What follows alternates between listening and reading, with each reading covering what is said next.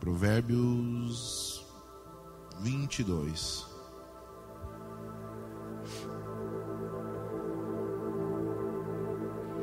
É muito bom, é muito melhor ter um bom nome do que grandes riquezas, do que ser estimado. Ser estimado é melhor do que a prata e do que o ouro.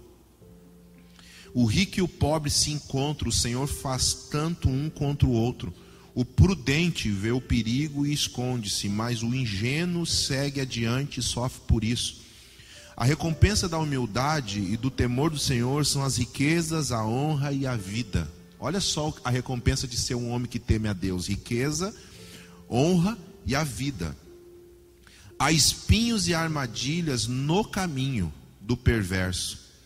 Quem protege a si mesmo desvia-se deles. Instrui o menino ou a criança, né? Instrui a criança no caminho em que deve andar, e mesmo quando envelhecer, não se desviará dele. Salomão, ele no seu livro de Provérbios, ele está sempre fazendo reflexões da vida e ele está sempre trazendo alguns princípios fundamentais. Provérbios de Salomão é um livro de fundamento.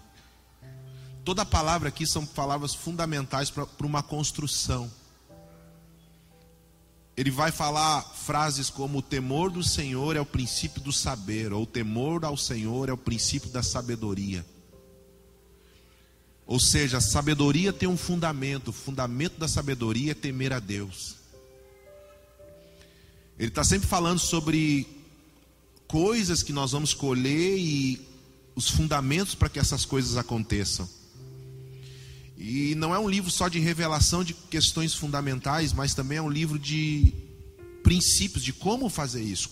Porque não adianta você falar assim, o, o princípio da sabedoria é temer a Deus.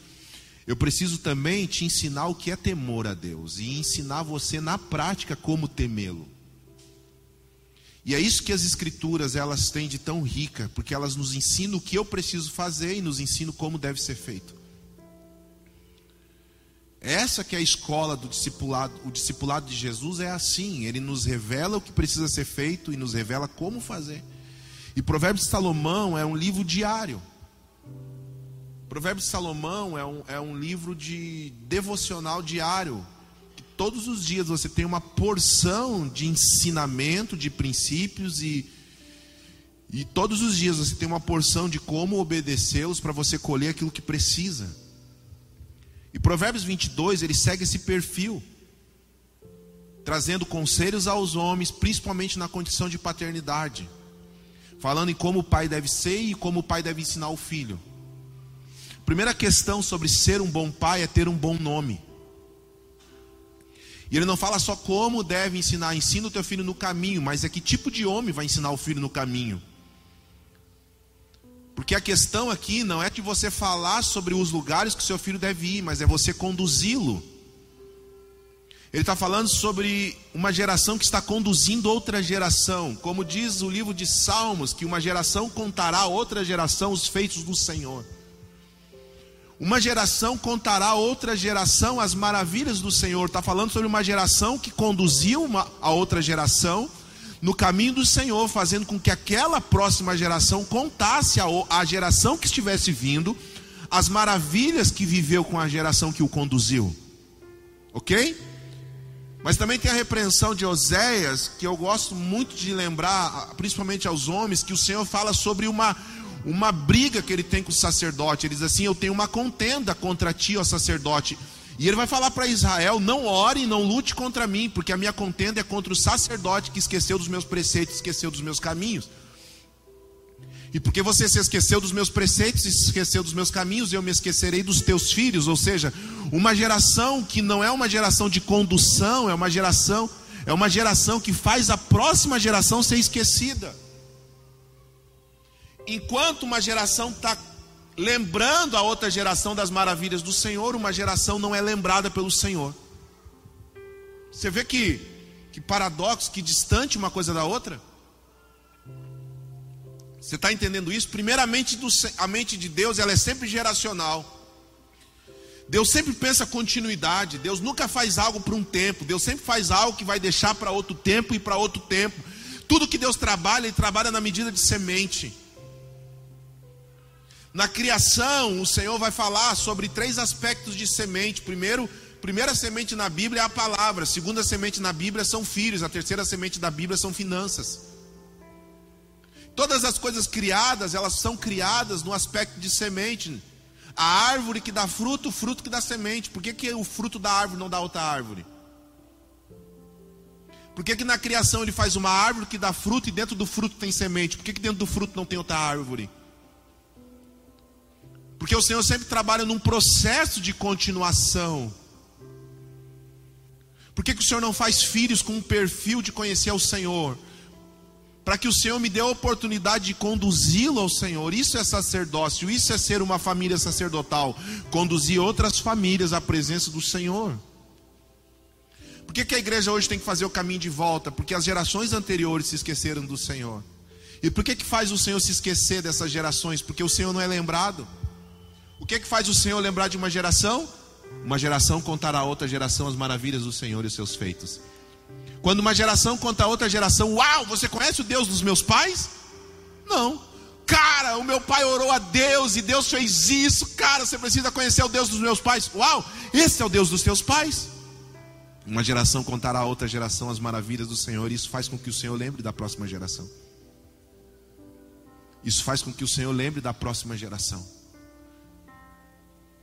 E o que está acontecendo aqui? Existe um perfil de um homem que ensina o filho no caminho. Não é qualquer tipo de homem que vai ensinar a criança no caminho que deve andar. Primeiro você precisa se tornar um homem que conhece o caminho. E conhecereis a verdade, e a verdade vos libertará. Eu preciso me tornar um tipo de homem que expressa o caminho. O caminho aqui é uma pessoa. O caminho não é um lugar que nós estamos apontando. E você só vai conduzir alguém para um lugar que você já foi. Você só vai conduzir alguém para um lugar que você conhece.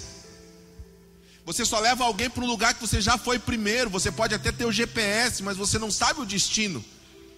O GPS pode te levar para um lugar errado. E se você já foi, você vai descobrir: peraí, não é, não, eu não passei por aqui da primeira vez que eu fui.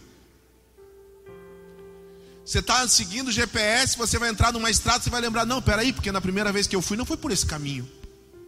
O GPS está me dando uma outra rota, mas essa rota está muito distante da, da primeira rota. Eu preciso, eu preciso reorganizar aqui o GPS. É isso que vai falar quando um pai ensina o filho no caminho. Está falando de um homem que já conhece, de um homem que já andou, de um homem que já experimentou. Lembra de Eli? Um sacerdote desviado, mas que conhecia o Senhor. Não ouvia mais, mas conhecia a voz. Quando Samuel ouve ao Senhor, ele pergunta: O Senhor me chamou? Ele diz: Não te chamei, volte a dormir. Samuel ouve de novo e ele pergunta: O Senhor me chamou? E ele diz: Não chamei, volte a dormir. E aí ele diz para Samuel: Quando você ouvir de novo essa voz, você vai dizer: Senhor, eis-me aqui. Porque sacerdote, Eli era um sacerdote que não via mais a Deus, mas conhecia a sua voz, ele já tinha estado lá. Ele está dizendo para Samuel assim: Samuel, eu não estou mais nesse lugar, mas eu sei como é a voz dele quando ele chama. Você já conversou com um homem que está afastado dos caminhos do Senhor? E você começa a falar do que você está vivendo e vai dizer assim, cara, eu já passei por isso. Você pega, pega morador em situação de rua, independente químico, você falar de monte, irmãos, ele já foi. Uau, acende o um foguinho no chão, eu sei como é que é. Porque não está mais no caminho, mas sabe como é, mas não tem mais autoridade para conduzir ninguém para esse lugar. Porque caminho é o acesso que você precisa estar. Então, esse tipo de homem, primeiro, ele tem um bom nome, a Bíblia diz. E um bom nome é melhor do que ter posses. Por que, que ele compara bom nome com posses financeiras? Por que, que Salomão compara um bom nome? Não é nada, não é nada solto, é tudo junto. Os exemplos de Salomão parecem ser coisas aleatórias, mas não tem nada de aleatório aqui, está tudo junto. Por que, que ele compara um homem com um bom nome e aquele que tem posse financeira? E ele diz que melhor é ter um bom nome do que ter posse financeira. Porque posses financeiras te dão poder. É semelhante ao bom nome. Posse financeira faz você entrar em alguns lugares. É semelhante ao bom nome.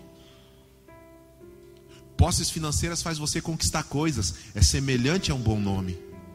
Ele não está dizendo que é ruim ter posse financeira. Ele diz que bom nome é melhor do que posses financeiras. Bom nome é melhor do que ter riquezas. Uma, uma, é melhor do que ter ouro do que ter prata. E por que, que ele faz essa comparação? Porque é semelhante.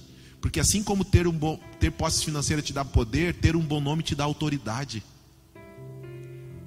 Assim como posse financeira te faz conquistar alguns lugares, ter um bom nome te faz acessá-los.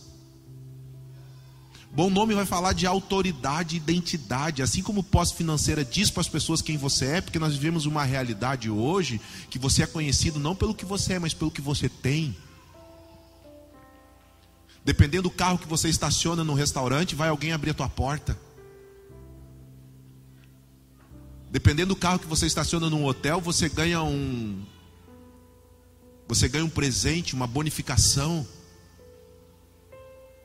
Hoje as pessoas conhecem você pelo, pelas posses que você tem, o lugar que você mora, a casa que você mora. Você liga para um cara perguntando quanto é que é o valor para você consertar um cano aqui. Ah, o valor é tanto. Quando ele chega e olha a tua casa, ele muda o valor. Olha, olha onde você mora. Pera aí, mas o, aquele valor estava Tá, não é mais esse valor, é outro. Porque as pessoas elas definem valores por coisas que você possui. Isso é semelhante ao bom nome, porque bom nome te dá identidade, o nome diz quem você é. Independente do que você possui, o nome diz quem você é. Então, o nome vai falar de identidade e autoridade, que é semelhante a posses e riquezas. Nome vai falar de identidade e autoridade, que é semelhante a bens materiais. Semelhante, mas não é igual. Porque aquilo que você possui é passageiro, mas quem você é é eterno.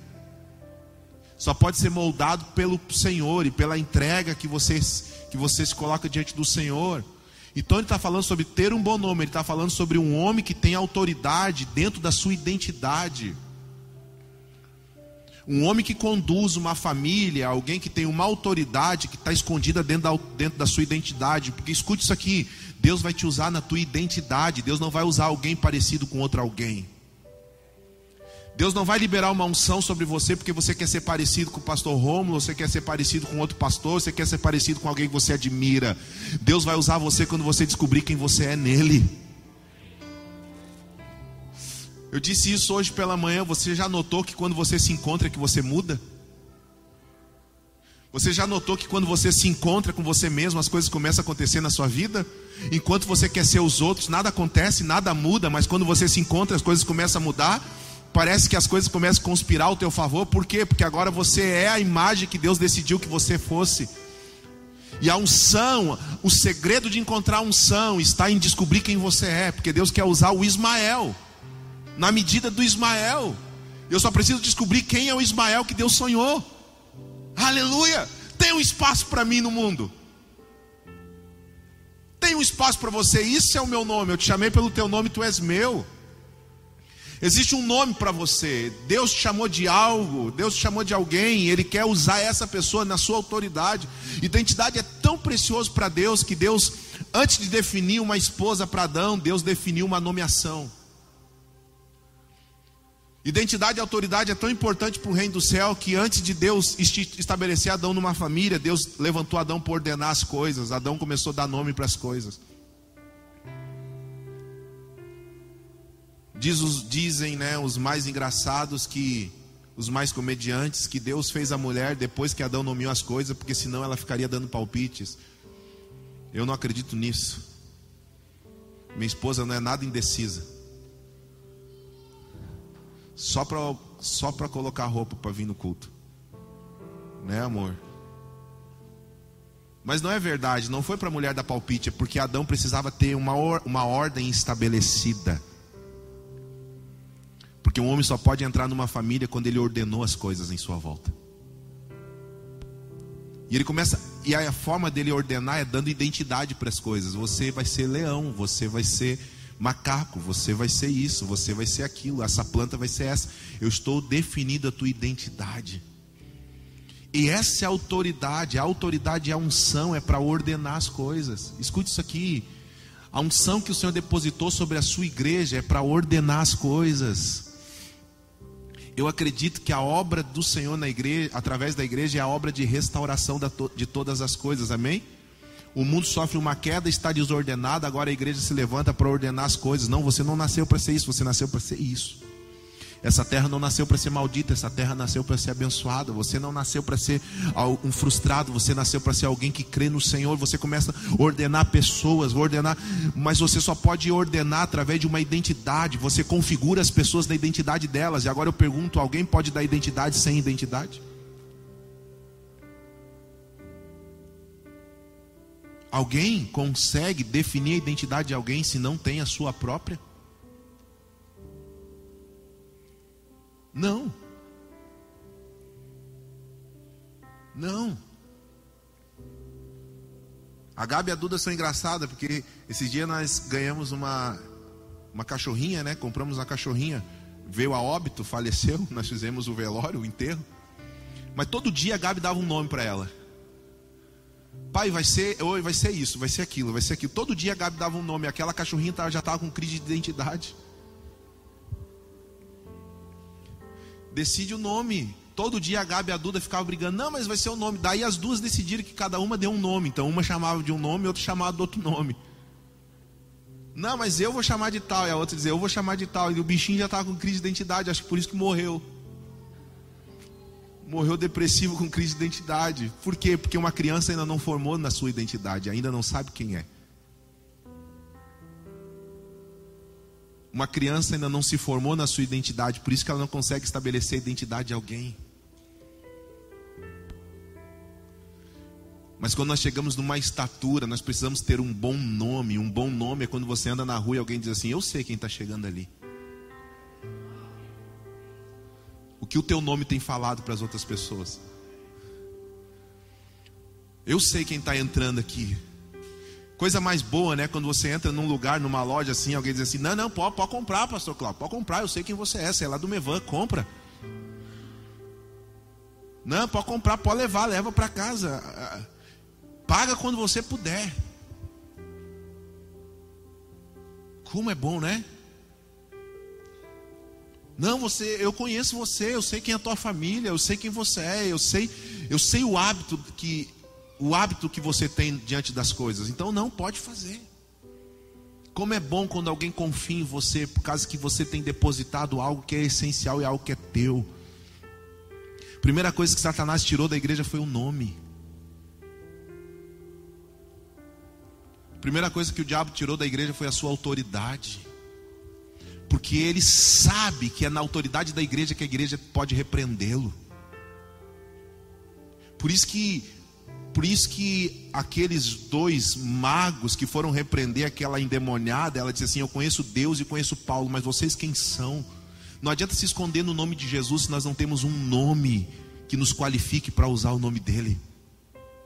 Não, mas é no nome de Jesus, né, pastor? Não, não é no nome de Jesus, é o nome de Jesus, é o meu nome com o nome de Jesus. Não adianta eu usar o nome de Jesus se o meu nome não me qualifica para usá-lo. Você está entendendo? Não adianta eu usar o nome de Jesus se o diabo olhar para mim e dizer, não tem vergonha de usar o nome dele, nem eu uso. Então ele está dizendo que um homem que é capaz de conduzir a sua família é alguém que tem autoridade, mas essa autoridade está escondida dentro da sua identidade, é alguém que Deus usa sabendo quem ele é, sabendo quem ele foi, e mesmo assim ele entendeu quem ele é em Deus, e Deus vai usá-lo na sua medida, Deus vai usá-lo na sua estatura, Deus vai usá-lo na sua idade. Ele vai se levantar para cooperar com aquilo que Deus chamou ele para cooperar. Distintos homens na terra fizeram coisas distintas, não fizeram coisas parecidas. Cada um cooperou para uma porção de Deus na história. Existe algo que precisa ser feito e é através de você, não é através de nós, não é através da minha casa Deus não te levou para ambiente de escola para você procurar ser parecido com alguém. Existe algo que vai ser depositado dentro de você e você precisa cooperar para que a outra geração fale a teu respeito. Você é um veículo para que Deus possa acessar mais lugares, andar mais alguns quilômetros. Você é um veículo para que Deus possa alcançar cidades, para que Deus possa alcançar nações, para que Deus possa alcançar famílias. Você é um veículo para que Deus possa acessar. Então existem experiências próprias, testemunhos próprios. A minha luta é a minha luta, a tua luta é a tua luta. A minha aprovação é a minha aprovação, a tua não existe nenhuma igual, mas existe cada pessoa tem uma identidade no Senhor. Eu aprendi a fazer uma oração e eu sempre faço antes de pregar. Quando eu vou orar, que o Senhor fala comigo sobre um tema e eu vou orar, ministrar em algum lugar, eu sempre digo isso. A minha oração é isso, eu não peço uma unção, eu não peço, Deus me dá poder para quando eu falar todo mundo tremer. A minha oração sempre é essa, me usa na minha identidade, Senhor. Senhor, me usa na minha identidade, me usa em quem o Senhor formou para ser. Eu quero, eu quero ser o Ismael que o Senhor colocou na terra. Senhor, eu não quero fragmento de ninguém, eu não quero ser ninguém, eu quero ser eu. Me usa na minha identidade, porque se o Senhor me usar na minha identidade, o Senhor vai estar satisfeito com aquilo que vai fluir através de mim. Senhor, não deixa eu ser cópia de ninguém, Senhor. Não deixa eu ser fragmento de ninguém. Não deixa eu ser influência de ninguém. Não deixa eu ser trauma de ninguém. Senhor, eu quero ser uma pessoa curada. Eu quero que o Senhor me use através daquilo que o Senhor formou dentro de mim. A unção que, eu, a unção que você precisa está escondida dentro da sua identidade. Quando você se olhar no espelho do Senhor, você vai descobrir a unção que você precisa. Segundo termo aqui, eu quero caminhar um pouco mais sobre isso, é prudência. Então, primeira coisa que um homem precisa ter um bom nome, isso é autoridade e identidade. A segunda coisa que um homem precisa ter é prudência. Segunda coisa que um homem precisa ter para conduzir uma geração a conhecer o Senhor é ser alguém prudente. E prudência, nesse sentido da palavra aqui, é ser sutil. Não é só cuidado, mas é ser sutil, é ser alguém que é sutil. Sabe o que é alguém sutil? Vai falar de pais que estão apontando o caminho para os filhos, sem que eles percebam. Vai falar de sementes invisíveis. Prudência vai falar de pessoas que que são que não são percebidas no ambiente. Que vão que vão colocando coisas dentro de pessoas sem que elas percebam. Ser sutil no caminho é você inserir o reino de Deus dentro dos seus filhos em atividades diárias sem que eles percebam. É você ensinar eles a andar parecidas com Jesus através, de, através do modelo que você está se tornando e através de coisas pequenas. Grandes obras acontecem com pequenos detalhes diários. Um grande prédio, ele precisa de um tijolo. Um grande prédio, ele precisa de, de construções pequenas, feitas diariamente. Então, ser alguém sutil é alguém que está apontando para os filhos, é alguém que está colocando uma direção de uma forma imperceptível. Não é ser religioso, não é ser legalista, não é arrastar, pegar pela mão e arrastar. Você tem que ir para a igreja agora. Você tem que orar. Não é ser pesado. É ser alguém leve. Você consegue ser um pai leve para os seus filhos? Não é ser pesado, é ser alguém leve. Ser sutil é deixar as crianças perto de Jesus e os, e os e aqueles que cuidavam de Jesus falar: "Mestres, essas crianças estão te atrapalhando. Deixa vir a mim os pequeninos, porque deles é o reino dos céus." É você usar de estratégias diárias para conduzir os seus filhos no caminho, sem que eles percebam, eles vão virar crentes sem que eles percebam. Um dia o Senhor falou comigo sobre a forma que eu deveria ensinar as nossas filhas a andar com Jesus. E o Senhor falou bem assim comigo: Ismael, não ensina as tuas filhas a ir para a igreja, ensina elas a me amarem. Uau! Porque essa é a diferença. A gente aprendeu a ensinar os filhos a ir para a igreja, a gente não aprendeu eles a amar Jesus. Verdade não é? Ou você, alguns aqui foram crianças que cresceram dentro da igreja, mas aprenderam a amar, a amar Jesus depois que se desviaram. Alguns aqui nasceram em, em, como a gente fala, né, em berço evangélico, mas aprenderam a amar Jesus depois que caíram, sofreram uma guerra, uma queda, se arrebentaram todo. Porque nós aprendemos a ir para a igreja, nós não aprendemos a amar Jesus e, Senhor, como é que eu conduzo as meninas a, a, a tua presença? Como é que elas vão, bem assim, orei, Senhor, como é que eu vou conduzir a, as meninas a tua presença para que elas permaneçam sempre na igreja. E o Senhor me falou: não ensina elas a irem para a igreja, ensina elas a me amarem. Fala sobre quem eu sou. Eu disse assim: Como, Senhor?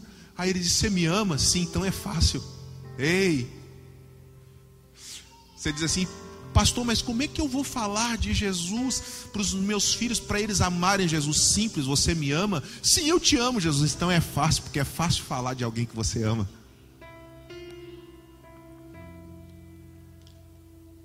Não tem aquela sensação. Eu, graças a Deus, eu já cheguei em lugares que algumas pessoas falam assim, pastor, eu aprendi a te amar de tanto que eu ouvi de você. Não tem coisas assim? Também já cheguei em lugares que eu fui odiado antes. Já cheguei em lugares, pastor, eu tinha uma impressão do Senhor depois que eu te conheci. A gente está no meio termo, é 50-50. Mas eu já cheguei em lugares, ai pastor, eu gosto tanto de você, de tanto que eu já ouvi bem de você. Eu tinha uma vontade de conhecer. Você já chegou em lugares que alguém disse assim, como eu queria te conhecer, de tão bem que eu aprendi a gostar de você, de tão bem que falar de você. Assim é de Jesus. É fácil você falar de quem você ama, você é leve quando você está no amor. Você não é pesado, você não coloca um jugo sobre eles. Eles não são um tal mindinho, eles não são seguidores de Cristo que, que andam com jugo, sabe? Você não coloca uma cerca elétrica em volta deles assim, para tudo que eles dão um passo, explode. Não, você é sutil, eles nem percebem, mas o comportamento deles vai mudando, porque faz parte da essência deles. É uma semente que foi colocada dentro, não é uma aparência que é colocada fora. Ser religioso é colocar aparência no teu filho, você faz ele parecer crente. Ser sutil, ser prudente é colocar sementes, você deixa elas crescerem sem que eles percebam. Todo dia você vai lá e coloca uma semente dentro deles. Todo dia. Todo dia você coloca uma semente dentro deles. Irmãos, nós celebramos o, a refeição adorando o Senhor na mesa. Todos os dias a gente celebra a refeição adorando o Senhor na mesa. Quando a gente está muito corrido, que eu, que eu esqueço de orar, a, as crianças, pai, você não vai orar hoje? Aí eu digo, ora então. E elas oram, dão risada, sabe aquela oração nada a ver assim? A Gabi ela é meia profética na libertação. Jesus, mata o diabo, Jesus. Jesus, eu quero que o Senhor tire o diabo aqui, Senhor. Não deixe o diabo chegar na minha casa. Tira o diabo da igreja. Daí ela ora pelos priminhos. Tira o diabo, Senhor. Não deixe o diabo tocar na Aiela, no Lucas. A Duda já é mais pastoral, sabe? Jesus, abençoa o alimento. Cuida dos meus pais, sabe? Mas às vezes elas fazem uma oração que não tem nada a ver. A gente ri, mas não diz assim: não, vocês oraram errado tem que ter reverência na presença do Senhor. Não, irmãos, deixa os seus filhos ir de pé descalço na presença do Senhor, todo sujo, se jogar. Sabe aquela música da Nível Soares? Colocar uma camisa, a camisa do Senhor com a manga mais grandes, mais longas que as minhas. A gente fala tanto de intimidade, mas não abre esse acesso para eles conhecerem o Senhor na intimidade. Deixa eles ter uma experiência com Deus, não as suas. Os nossos filhos não podem viver as minhas experiências, eles têm que viver as deles. E quando eles chegarem correndo, dizer assim: Pai, Deus falou comigo, pare tudo que você estiver fazendo para ouvi-los. Mesmo que seja algo insignificante aos teus olhos, mas valorize as pequenas conversas que eles têm com o pai deles. Não diga assim, filha, cuidado, Deus, olha, é pecado falar que Deus falou quando ele não disse.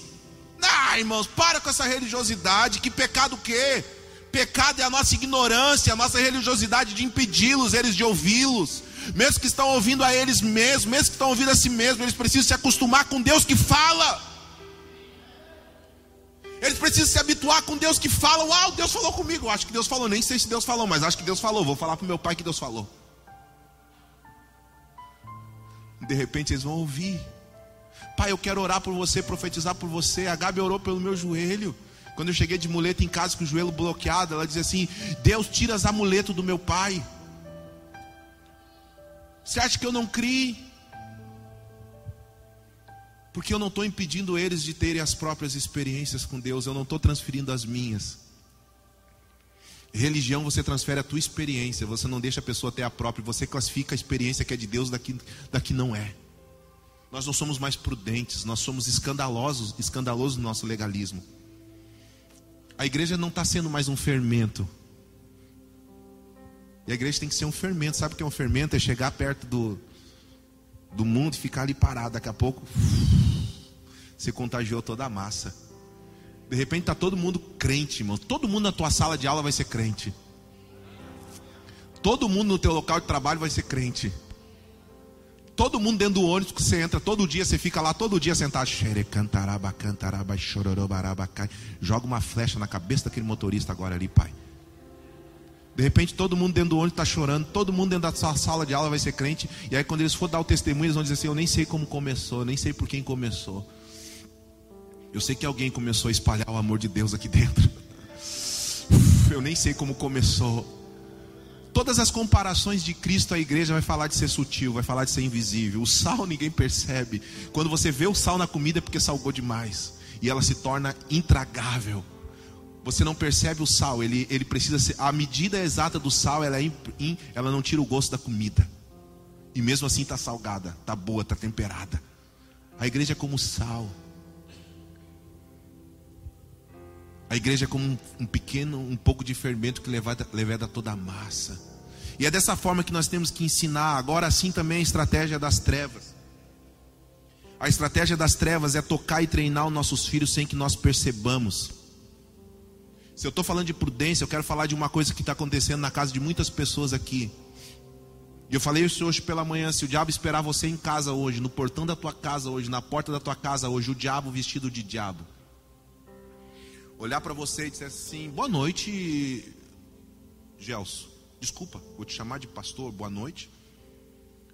Sei bem que você está trabalhando com crianças. Eu gostaria de te dar o meu currículo, porque eu quero ensinar teus filhos. Deixa eu discipular. Você está gastando muito tempo com outras crianças, com outras pessoas, com tantas coisas.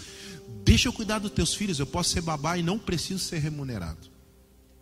Eu acordo todos os dias cedo, eu vou falar com eles em sonhos, eu vou tocar a intimidade deles, eu vou tirar a, a, a inocência deles, eu vou usar colegas da escola, eu vou usar adultos, eu vou usar parentes da tua casa. Posso fazer isso? Ele daria esse grito de crente, repreenderia. Mas agora eu faço uma pergunta para você: e se ele fizer isso de uma forma que você não perceba? Porque ele não vai fazer isso que eu estou falando. Mas ele vai procurar fazer de uma forma que você não perceba que ele está fazendo. Porque se eu não estou sendo sutil no ensinamento do caminho do Senhor, o diabo está sendo. No ensinamento das trevas. Ele não quer ser aplaudido, ele não quer ser reconhecido e ele muito menos quer ser visto. Ele só quer ser aceito. Ele não quer que você dê um lugar para ele dentro da sua casa, ele quer qualquer lugar. Ele não quer que você dê boa noite para ele, ele não quer nem dormir, ele só quer ficar acordado enquanto você dorme. Você não precisa chamar ele para a mesa para tomar café, ele senta lá sem que você perceba. Satanás tem pastoreado as nossas casas sem que a gente perceba.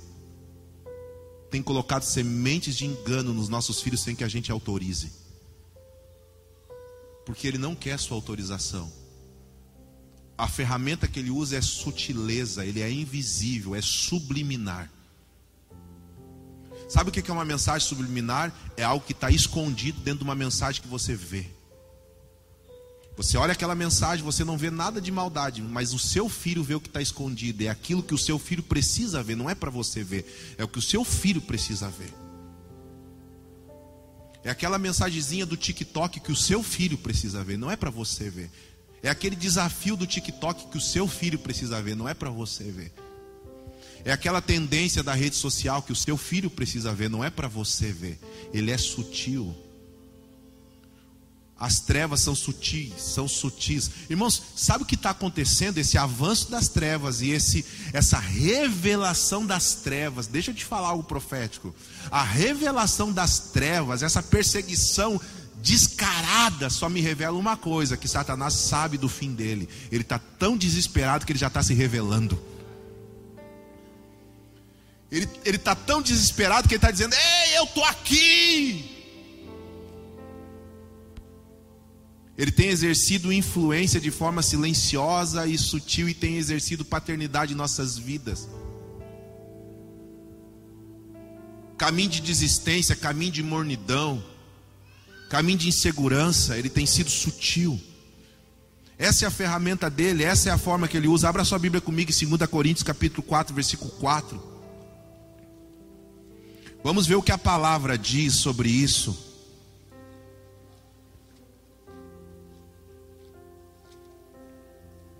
Você vai aprender a falar com essa autoridade que o pastor Gels falou aqui, não, Satanás, mas você vai primeiro descobrir onde ele está hoje. Diante de Deus que eu vou falar, irmãos, enquanto essa palavra vai ser ministrada, o Espírito Santo vai te trazer à memória alguns lugares, algumas coisas que Satanás anda tocando dentro da tua casa, que você não perceba. Toda grande queda precisou de pequenas quedas que aconteceram antes de você cair sem que você percebesse. Toda grande queda acontece com pequenos tropeços. Sabe aquela administração, sabe aquela aquela administração diária, sabe aquele cuidado diário, sabe aquela lavação, sabe fazer faxina é, é um evento da casa, lavar a louça todo dia que é ruim. Então, uma grande queda, ela só acontece depois de pequenos tropeços que você não percebe. Você já está acostumado, o dedo já está calejado. Os nossos filhos não serão tragados sem que antes eles sejam enganados. E muitas vezes nós queremos remediar um estrago aqui. Aqui é só uma cirurgia. Aqui era só um pequeno cuidado. Era só uma atenção. Então nós precisamos cuidar desses pequenos detalhes que estão acontecendo dentro da nossa casa. 2 Coríntios capítulo 4, versículo 4, vamos ver o que que diz.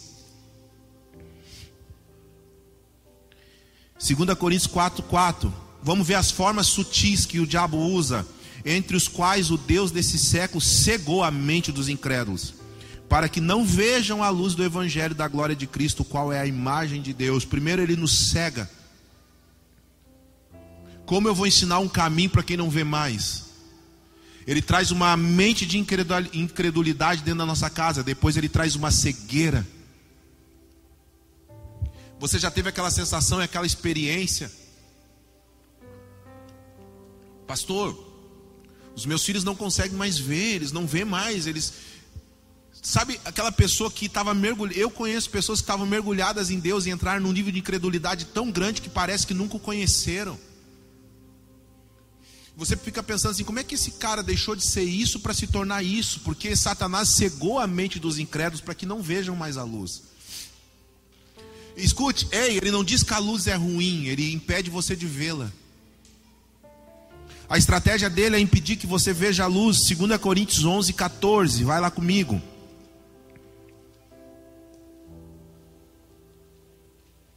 Olha, olha, que, olha que interessante isso aqui. Primeiro ele cega você para você não ver a luz. Agora olha a outra ferramenta dele. E não é de admirar, pois o próprio Satanás se, se disfarça de anjo de luz. Primeiro é a cegueira para que não veja a luz. Depois é o que? A falsa luz. É o falso entendimento. Porque luz aqui é entendimento. Primeiro ele cega você para que você não veja o entendimento, para que você não tenha clareza.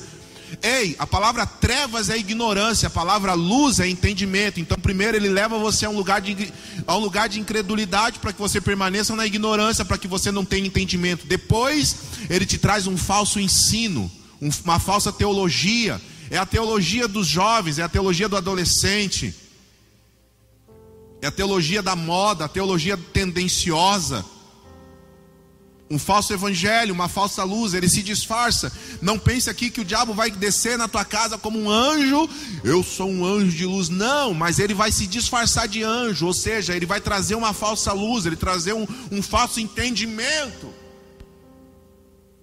Não está falando de uma figura, mas está falando de falsos entendimentos que vão acessar a nossa vida. E você diz: Não, mas é.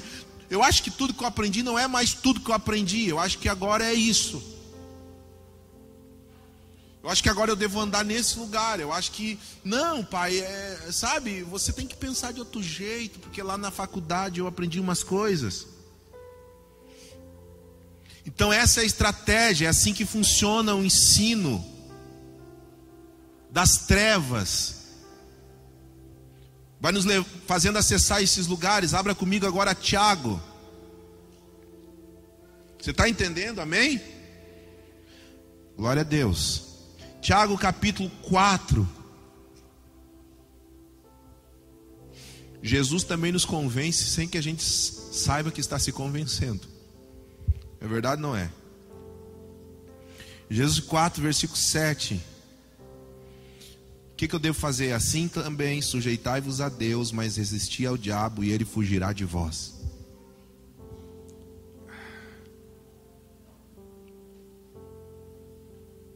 Quem tem sido pai na nossa vida? Quem tem exercido paternidade na sua vida? Você pode até chamar alguém de pai, mas é a sua maior influência que é teu pai. E toda grande influência ela é imperceptível, ela é sutil. Sabe o que, que a maioria das pessoas, 100% das pessoas descobre na libertação e na restauração? Você vai fazer restauração com alguém, libertação com alguém, eu sempre digo uma coisa: quando você vai trabalhar com alguém, vai ministrar ela e você vai ministrar cura e libertação, esqueça todo o galho podre. Esqueça todo o fruto que está caindo. Sabe aquele galho podre que está à mostra? Não é aquilo, é a raiz. Porque aquela pessoa que está fazendo o que está fazendo hoje tem uma raiz dentro dela que está escondida que nem ela sabe que tem. E é, é o que motiva ela de fazer tudo o que ela está fazendo. Então, às vezes você fica lá gastando tempo cortando galho seco. Toda estação tem um monte de galho para cortar. Você fica lá remediando, né? Cortando galho seco. Para tudo, vai na raiz. Arranca aquela árvore daquele lugar e planta em outro. Porque toda causa de libertação tem uma raiz.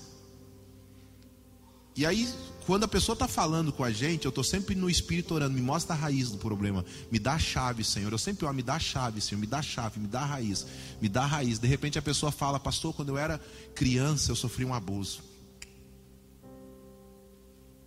Quando eu era criança, eu fui abandonado pelos meus pais. Aí agora ela tem um problema, pastor, eu não consigo me relacionar com Deus, eu não consigo ver Deus como um pai. E ela fica lá, eu já tentei, você fica lá, não, mas Deus é isso. Você fica tentando mostrar que Deus é pai. Ela sabe que Deus é pai, ela sabe que Deus chamou ela para ser filho ou filha. Aí você fica tentando convencê-la que Deus é pai. De repente você precisa ouvi-la. E quando você vai ouvir, você vai descobrir. Aí você pergunta para como é que foi a tua relação com o teu pai? Aí a pessoa já começa a chorar. Ah, pastor. Ali está a raiz. Tira ela daquele lugar. Quando você tirar ela daquele lugar, ela vai começar a ter uma relação com Deus Pai. Então a, a influência são coisas invisíveis que tem, que tem no, nos governado. O teu problema não é aquilo que você vê, o teu problema é aquilo que você que está escondido dentro de você. Sabe aquela luta que você tem, que você vê, não é o que o diabo tem sobre você, o que o diabo tem é aquilo que você não vê.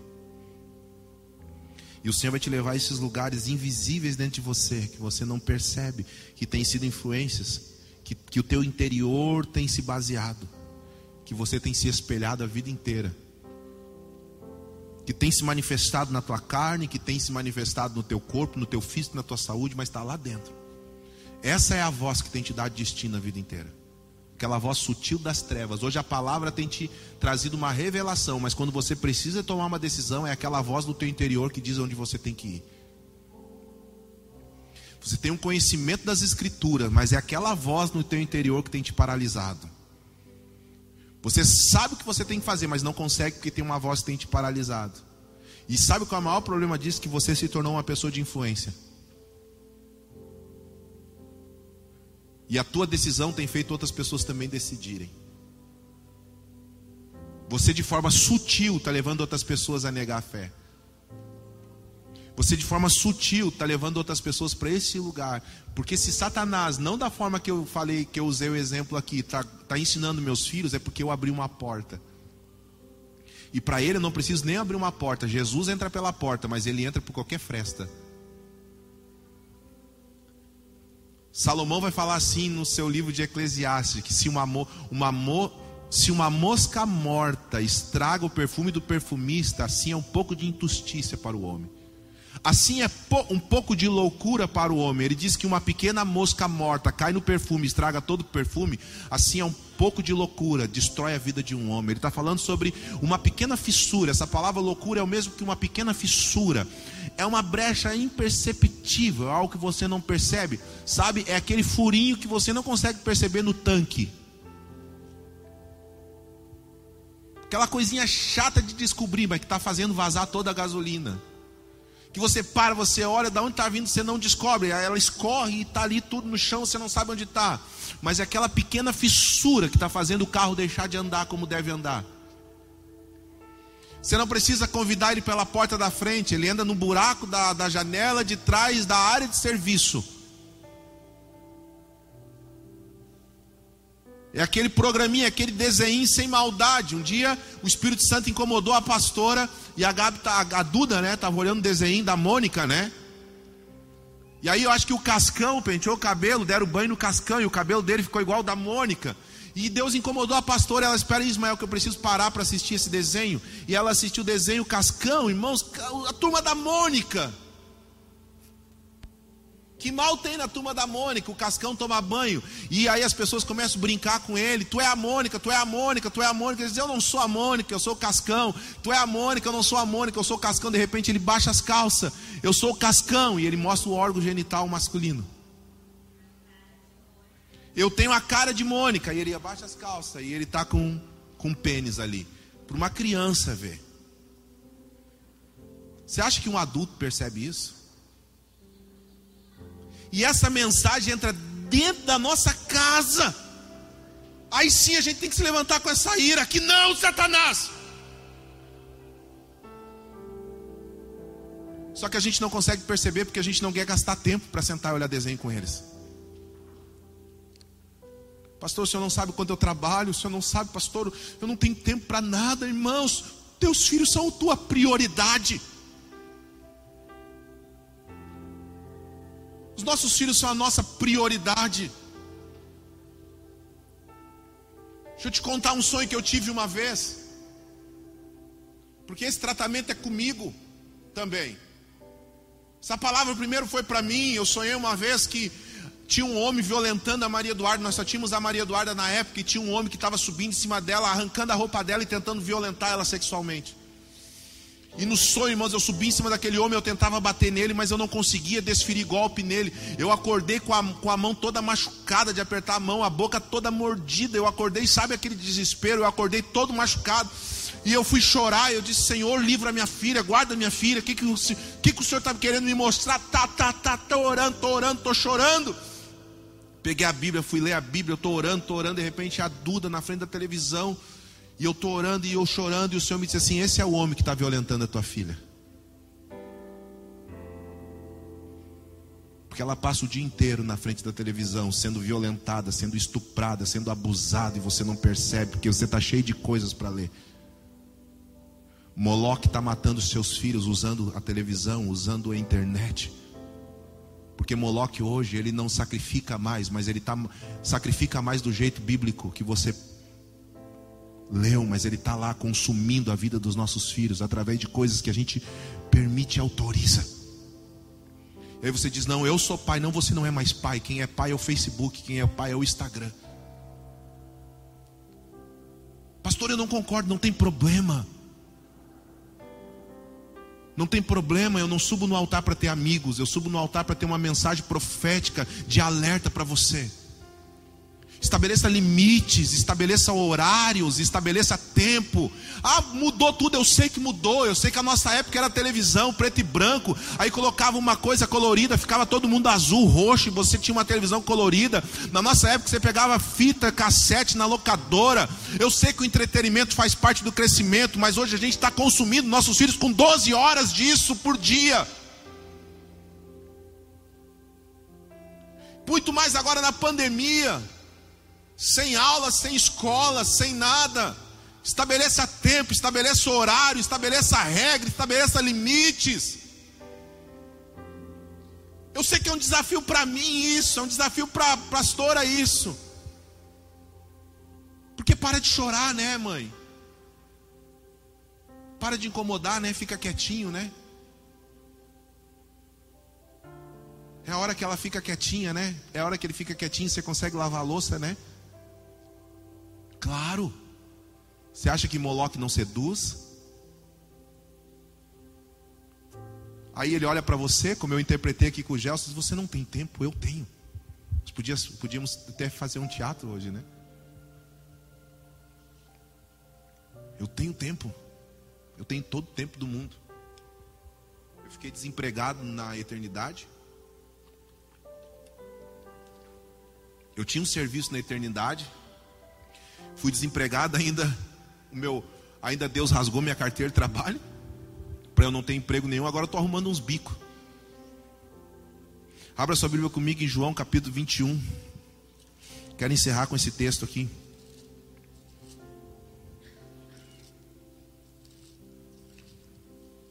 De forma sutil, a gente tem autorizado tantas coisas e a gente tem provo... pior que autorizar é provocar. João capítulo 21 diz assim: Depois disso, Jesus apareceu outra vez aos discípulos junto ao mar de Tiberíades do seguinte modo: Jesus aparece, agora ele vai narrar como foi. Estavam juntos Simão Pedro, Tomé chamado Dínamo, Natanael de Caná da Galiléia, os filhos de Zebedeu e os outros dois dos seus discípulos. E Simão Pedro lhes disse: Vou pescar. Olha que sutil isso. Olha que coisa sutil. Olha, olha como Pedro foi sutil. Vou pescar. E eles responderam: Nós também vamos. Então foram e entraram no barco, mas naquela noite nada apanharam. Mas logo ao amanhecer, Jesus estava na praia, todavia os discípulos não sabiam que era ele. Disse-lhe então Jesus: Filhos, não tendes nada para comer? E eles responderam: Não. E ele lhes disse: Lançai a rede à direita do barco e achareis. Então lançaram a rede e não conseguiram puxá-la por causa da grande quantidade de peixes. Então aquele discípulo a quem Jesus amava, o que escreve o livro, João, disse a Pedro. Por que, que João diz a Pedro e não a Jesus? Por causa do poder de influência e a liderança de Pedro. Então o, o discípulo a quem amava disse a Pedro: É o Senhor. Ouvindo Simão Pedro, porque ele mesmo não tinha percebido. Ele estava tão envolvido na, na agenda pessoal dele, a missão oculta dele, que ele não tinha percebido que era o Senhor. Ouvindo Simão Pedro que era o Senhor, amarrou sua túnica à cintura porque ele estava despido. Pedro estava nu, peladão pescando. Ah, sim. E ele viu que era o Senhor, coloca na, na sua cintura e ele lançou-se ao mar. Mas outros discípulos vieram no barquinho arrastando as redes com os peixes, porque estavam a cerca de apenas 200 côvados da terra. Ao desembarcarem, viram ali pão e um peixe sobre as brasas. Olha que profético, Jesus está fazendo um ato profético ainda dando de comer. E Jesus lhes disse: Trazei alguns dos peixes que apanhasse. Simão Pedro entrou no barco e puxou a rede para a terra, cheia de 153 grandes peixes. 153 grandes peixes.